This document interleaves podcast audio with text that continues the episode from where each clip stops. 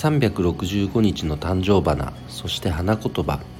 1月7日今日の誕生花はアッツ桜。花言葉は愛を待つです、えー、愛を待つと聞くとなんか言葉としてはねとても、まあ、美しいんですけど僕はやっぱねその待つよりも愛を実際届けたいですね自分からね。あの好きな言葉で「Love is Action」という言葉があるんですが愛っていうのは概念とかじゃなくて行動そのものだと思うのでその行動を示すことであの愛情表現をする。そんな一日に僕はしたいと思います。はい。それでは今日も一日頑張ろう。よっちゃん社長でした。バイバーイ。